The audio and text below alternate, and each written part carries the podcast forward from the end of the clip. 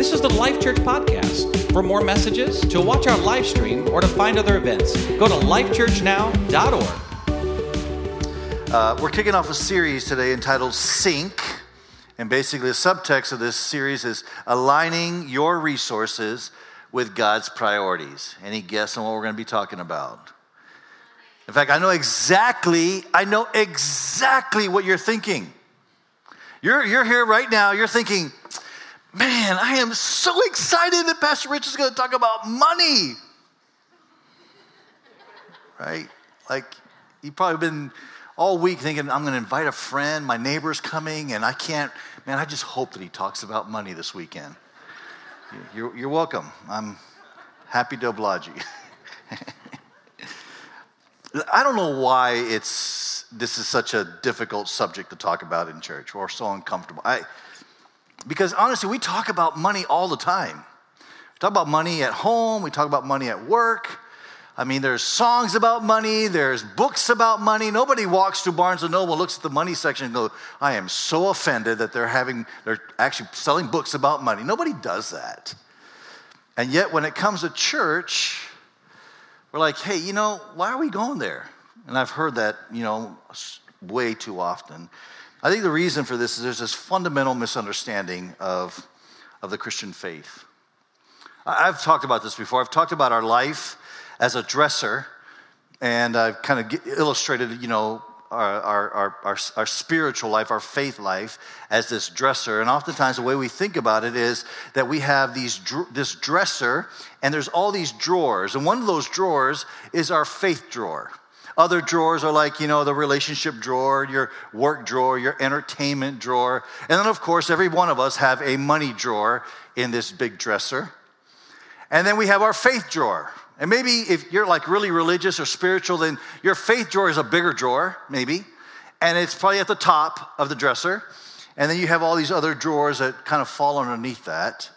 And oftentimes that's how we understand our life as this dresser with all of these different categories and all of these different different drawers. And you, you know, you might say, well, you're okay. You're okay if Pastor Rich on a Sunday morning, you know, basically opens up the faith drawer. I mean, you're like, Pastor Rich, go at it, you know. Just rummage through that faith drawer, tell us what we need to do, more prayer, more, more this, more that, or whatever. You know, just go ahead, talk about our faith. But as soon as I start reaching for the money drawer, I might lose some fingers. Because we don't we should be talking about that in church. And that's oftentimes how we think. It's okay to talk about faith, it's not really okay to talk about money. That's a diff- different category altogether, and uh, it's a different compartment altogether. And let's not talk about that, right? But this is what you need to understand. The moment you start compartmentalizing your faith, meaning the moment you see your faith as one of the drawers in this dresser, and there's multiple other drawers in your dresser, the moment you start compartmentalizing your faith, we're no longer talking about the Christian faith. That's not the Christian faith. So there's this, there's this singular idea throughout the scriptures of the Christian faith. It's called the Lordship of Christ. The Lordship of Christ. It's this idea that I confess Jesus Christ as my Lord, and therefore he is over and above all aspects of my life. So, in, in the analogy that I'm using right now, Jesus is the dresser. He is the Lord of all of the drawers of my life my money drawer, my entertainment drawer, my work drawer. He is over all of it. He is our Lord.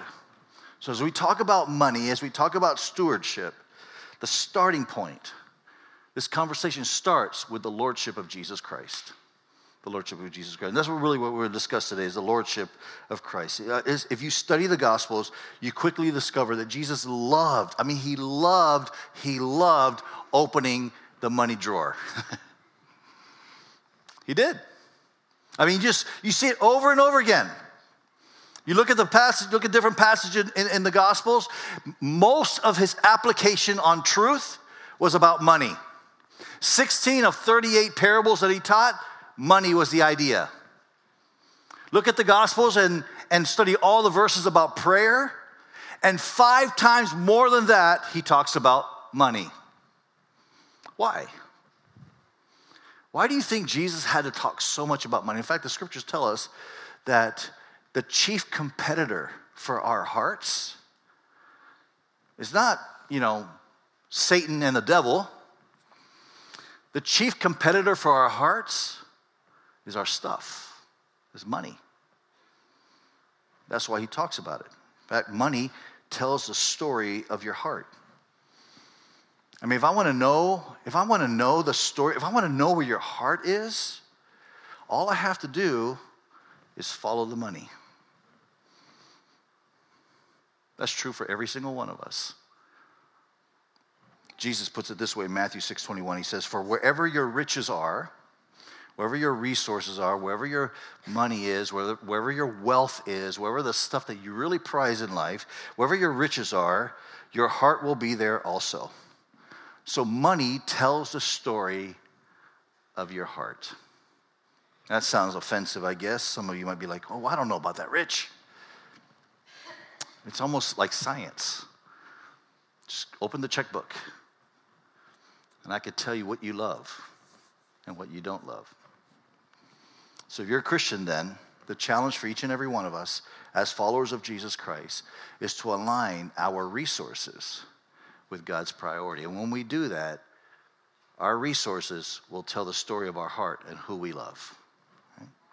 There's three clues, I think, that, or maybe more than three, I guess, but three that I picked out at least, that reveal that money may be winning the battle for your heart over, you know, your love for God. And number one is this you think that your money belongs to you. Well, of course it does, right? It's your checkbook, eh, your checking account has your name on it, so it belongs to you. So we think, I think, that my money belongs to me, your money belongs to you. So, as we talk about this subject, the starting point is theology. Understanding basic, basic theology. Here's the basic theology everything, okay? let me say that word again. Everything belongs to God. I know that you, you, you know, you got clothes on and you, nobody else can wear your clothes or whatever. I, I get that. But the truth is that everything belongs. If we can begin with that premise, that everything belongs to God, it makes everything clear in our life. But if we begin with the premise that no, there are some things that belong to God, but most things belong to me, this is mine, then our, our resources will always be in competition with God's priorities. We'll always be battling with what God wants if I have this notion, this idea that it belongs to me. Psalm 24 1 says this The earth is the Lord's, earth, the whole earth. The earth is the Lord's and everything in it. So it begins with this issue of ownership. Do you believe it belongs to you or do you believe it belongs to God? One of the ways that I can discern that there's confusion about ownership is that you don't like to be told what to do with your money. right? Like Damon tried to tell us what to do with our money when we went to see him. like, we don't want to do that with our money. But actually, he had good ideas for our money, but um, you don't like to be told what to do with your money. It's kind of it kind of reveals that you know, it just reveals that really there's this battle going on inside of you of of ownership. For example, if you have a job where you manage or you you you operate a budget, maybe you, I don't know how many of you have a job where you basically you're the director, you're the manager, and there's a set amount of money that's underneath you that you need to manage? Just raise your hand real quick. Some of you, okay. You're very sheepishly. I, I could tell the ones who have like millions of dollars with their manager, they're, they're, they're doing this. I don't want everybody to see that, you know.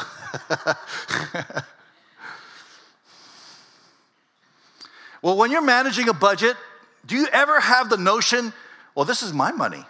Well, you might feel that way, but you're accountable for it, right? you can't just do whatever you want with it. Like, you know, if the, if the money is, let's say, designated for cancer research at the hospital, you're not gonna like, hey, I think I'm gonna go buy myself a new car with this, right? You, you just know that you can't. Why do you know that you can't? Because you know that it's not yours. And that it belongs to somebody else and therefore it needs to be used in a certain way, you understand that. But if you handle your money as your money, then the mindset is it's mine. It's I'm the final say. I get to do whatever I want with it, right? God says everything belongs to me. And if we really believe that, then it shifts our understanding. It shifts how we operate. We begin to see ourselves more as stewards of what God has given us. And when we understand this, it frees up generosity in us. So a couple years ago, somebody in our church came up to us at, at, around Christmas time and said, "I'm sure there's a lot of needs around Christmas time, and so here's I'm going to wrote a check for two thousand dollars. Said, hey, just help somebody out there, help somebody out there that's in need." you know, financial needs, some family, some single mom or whatever. It's Christmas, let's help them out. Now we got that check, gladly got that check. I didn't get that check, say, man, I have got, I'm gonna have, I'm getting, I'm getting an Apple Watch.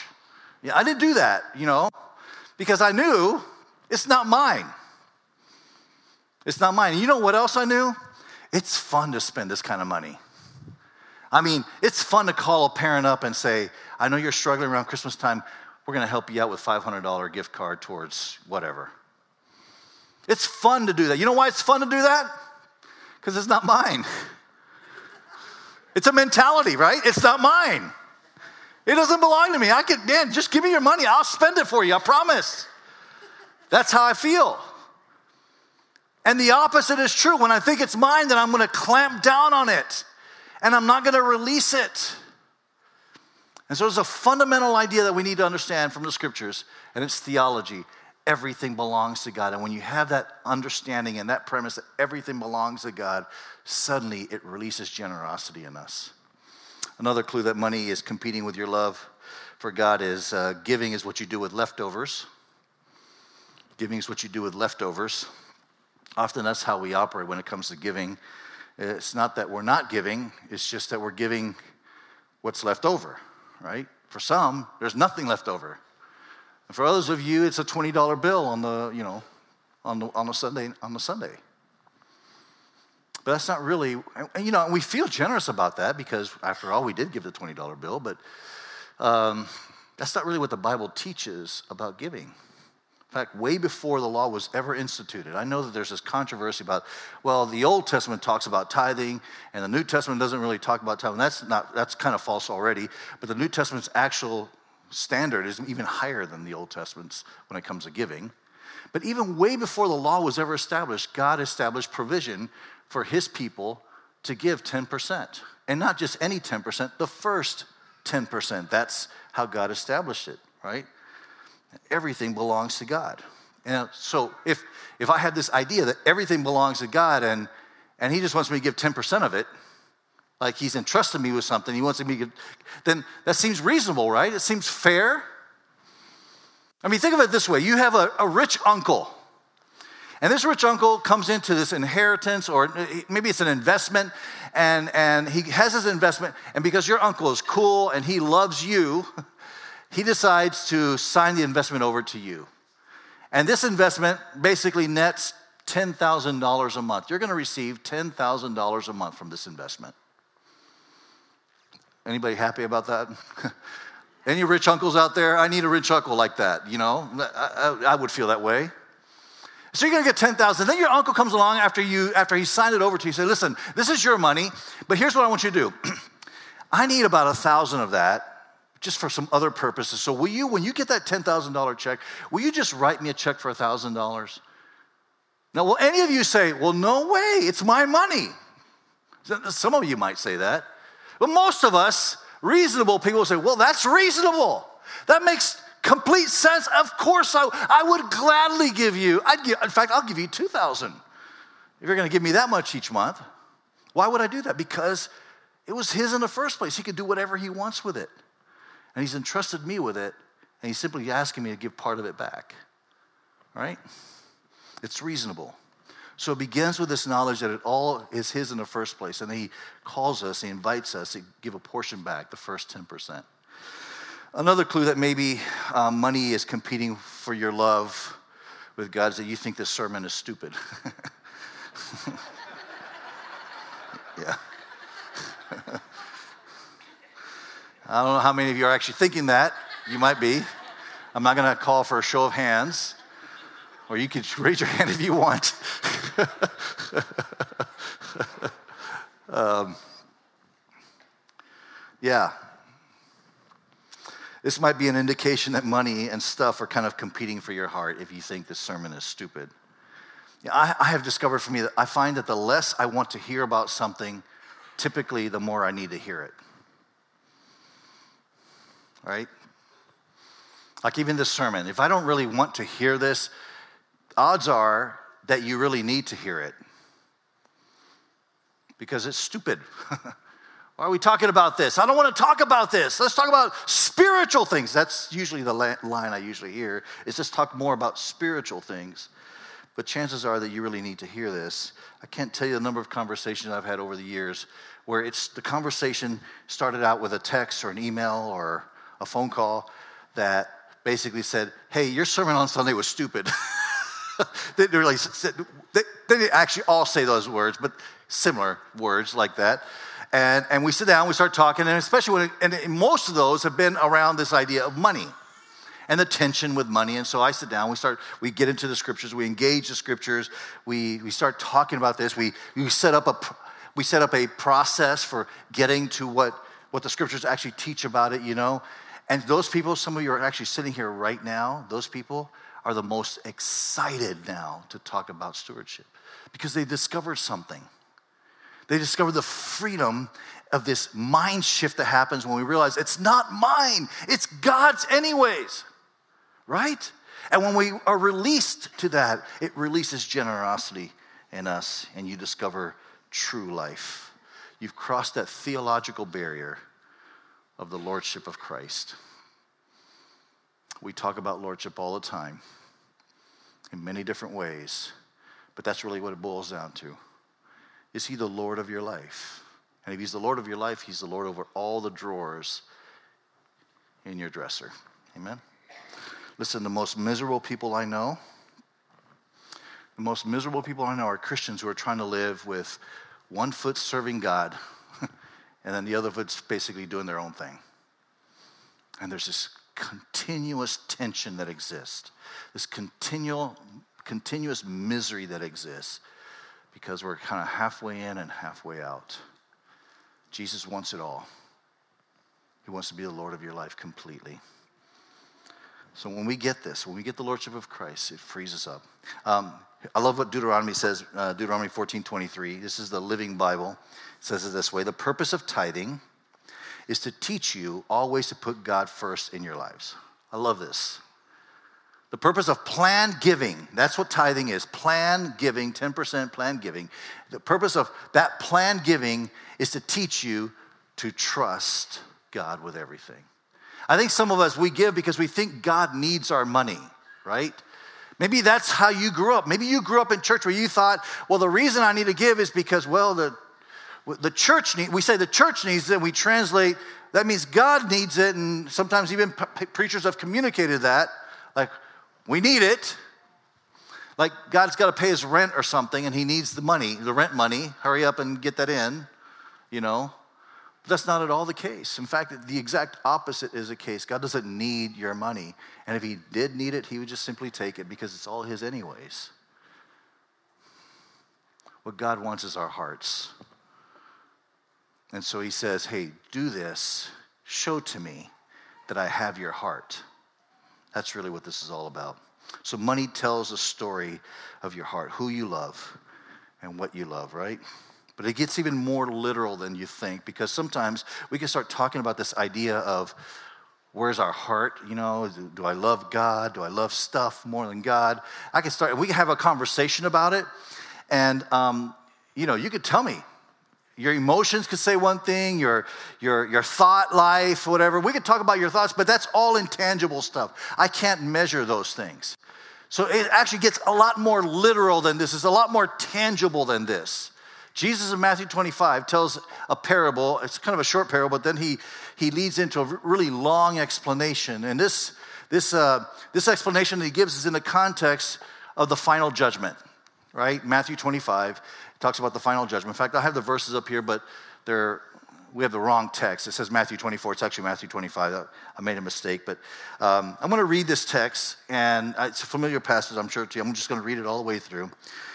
Uh, Matthew 25, verse 34 through 45, it says this Then the king will say to those on his right, Come, you who are blessed by my Father, take your inheritance, the kingdom. Take your, take your inheritance, the kingdom prepared for you since the creation of the world. For I was hungry, and you gave me something to eat. I was thirsty, and you gave me something to Let me just back up a little bit. He says, he, he starts off by talking about come and take your inheritance. This idea of you've, you've, you've made it, you've arrived, you've, you've made it into heaven kind of idea here. And then he associates it with the hungry and the thirsty and all of that, right? If I was hungry, you gave me something to eat. I was thirsty, you gave me something to drink. I was a stranger, and you invited me in. I needed clothes, and you clothed me. I was sick, and you looked after me. I was in prison, and you came to visit me. Then the righteous, those who he's giving them their inheritance, then the righteous will answer him, Lord, when did we see you hungry and feed you, or thirsty and give you something to drink? When did we see you a stranger and invite you in, or needing clothes and clothe you? When do we see you sick or in prison and go to visit you? So they're perplexed. Uh, we don't remember doing that. We don't remember seeing you, Jesus.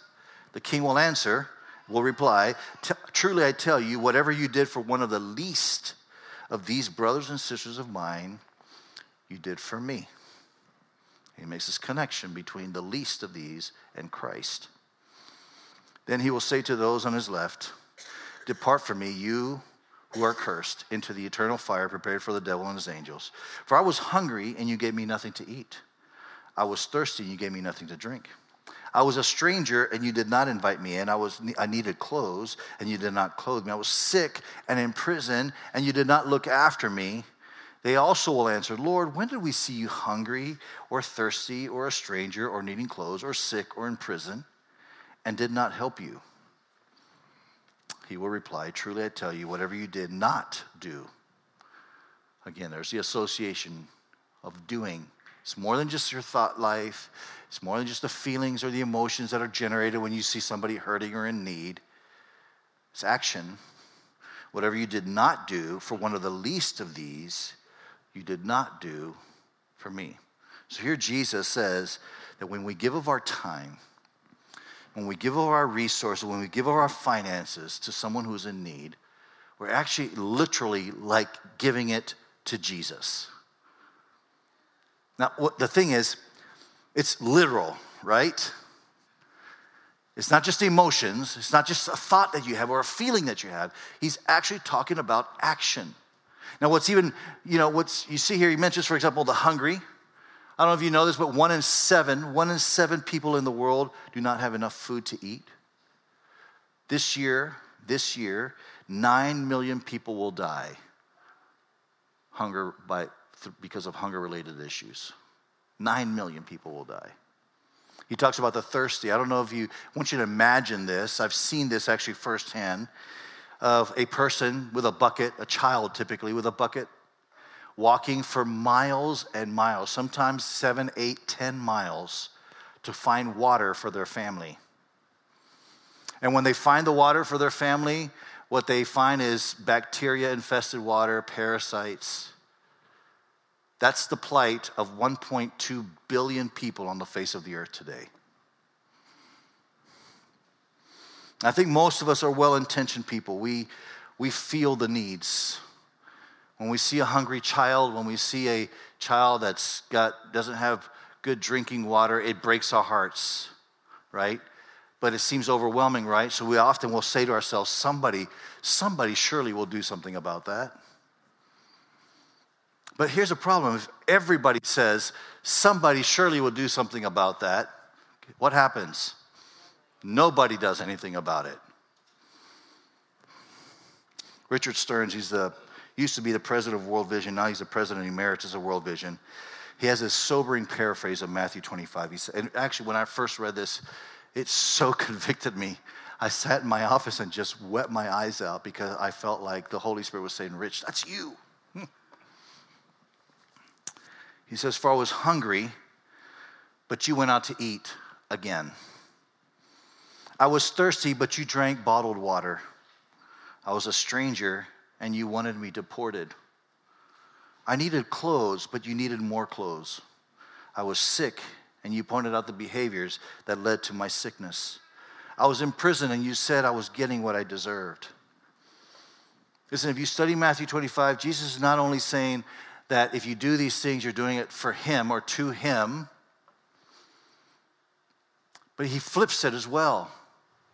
He says, if you don't do these things, whatever it is that you're doing, you're not doing it for Him. I, um, many of you know we, we, we, uh, we served in Bangladesh for many years. I recently came across this uh, video on Netflix um, called Tales by Light. I really encourage you to watch. It's just it's a, it's a, it's a series that focuses on, on cinematography and, and shots, particularly of children.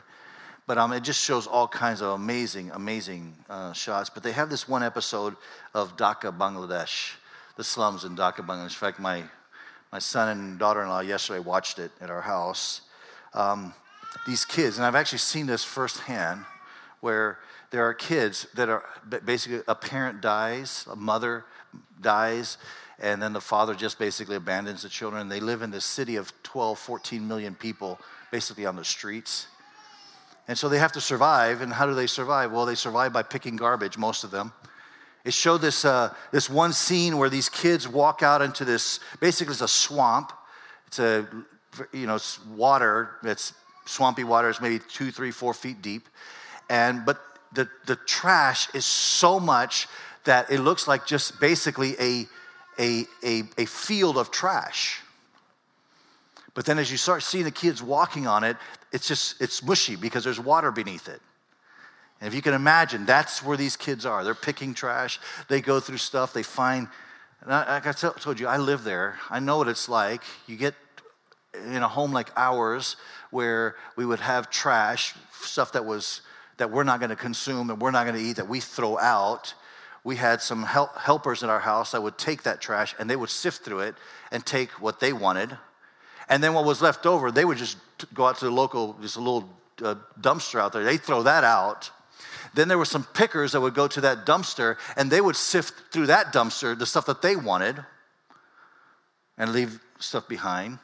And then the trash truck would come by and they would scoop everything. And by then, it's just disgusting. They scoop everything up from there and they throw it in the back of this trash truck. And then that trash truck goes out to that dump that I'm talking about in this video, and they dump everything there. And that's what these kids are picking through. I have to be honest with you, when I saw that the first time, it broke my heart. And it reminds me of, it reminds me of Matthew 25. We've done it to the least of these, you've done it. So listen, when we see things like this, we can feel overwhelmed. We can walk away with a sense of hopelessness like, how can I possibly do anything? I know that's how I could feel, right? But listen, we're, we're the church. You and I, we're the church. There's a mandate by you saying, I'm a follower of Jesus Christ, I am a Christian, there's a mandate upon you to do something about Matthew 25. Together, there's amazing potential. I like what Jesus says there in Matthew 25 40. He says, Whatever you did for one, whatever you did for one of these, the least, the least of these, Look, I may not be able to do for everybody, but I can do for somebody. In fact, that's God's mandate on me. Now, just imagine that multiplied times 800 would be the attendance of Life Church. What if all 800 of us said, I can't do for everybody, but I'll do for somebody? you imagine how we could change the world if every single one of us took Matthew 25 seriously? We could change the world. I love being a part of a church that's committed to this. In fact, I long for the day when people will not know us for the things that we don't that we disagree with. I mean, oftentimes that's what churches are known for, right? The stuff that they disagree with. I long for the day when we're not going to be known for even the stuff that we believe, important as it might be. But as Jesus taught, that we will be known by who we love. And it's literal, it's practical, it's not just emotional. When we show God's love in extravagant, sacrificial, generous ways, the people in need around us, we tell a story. We tell a story of our heart. Let's align our resources with God's priorities and tell the right story.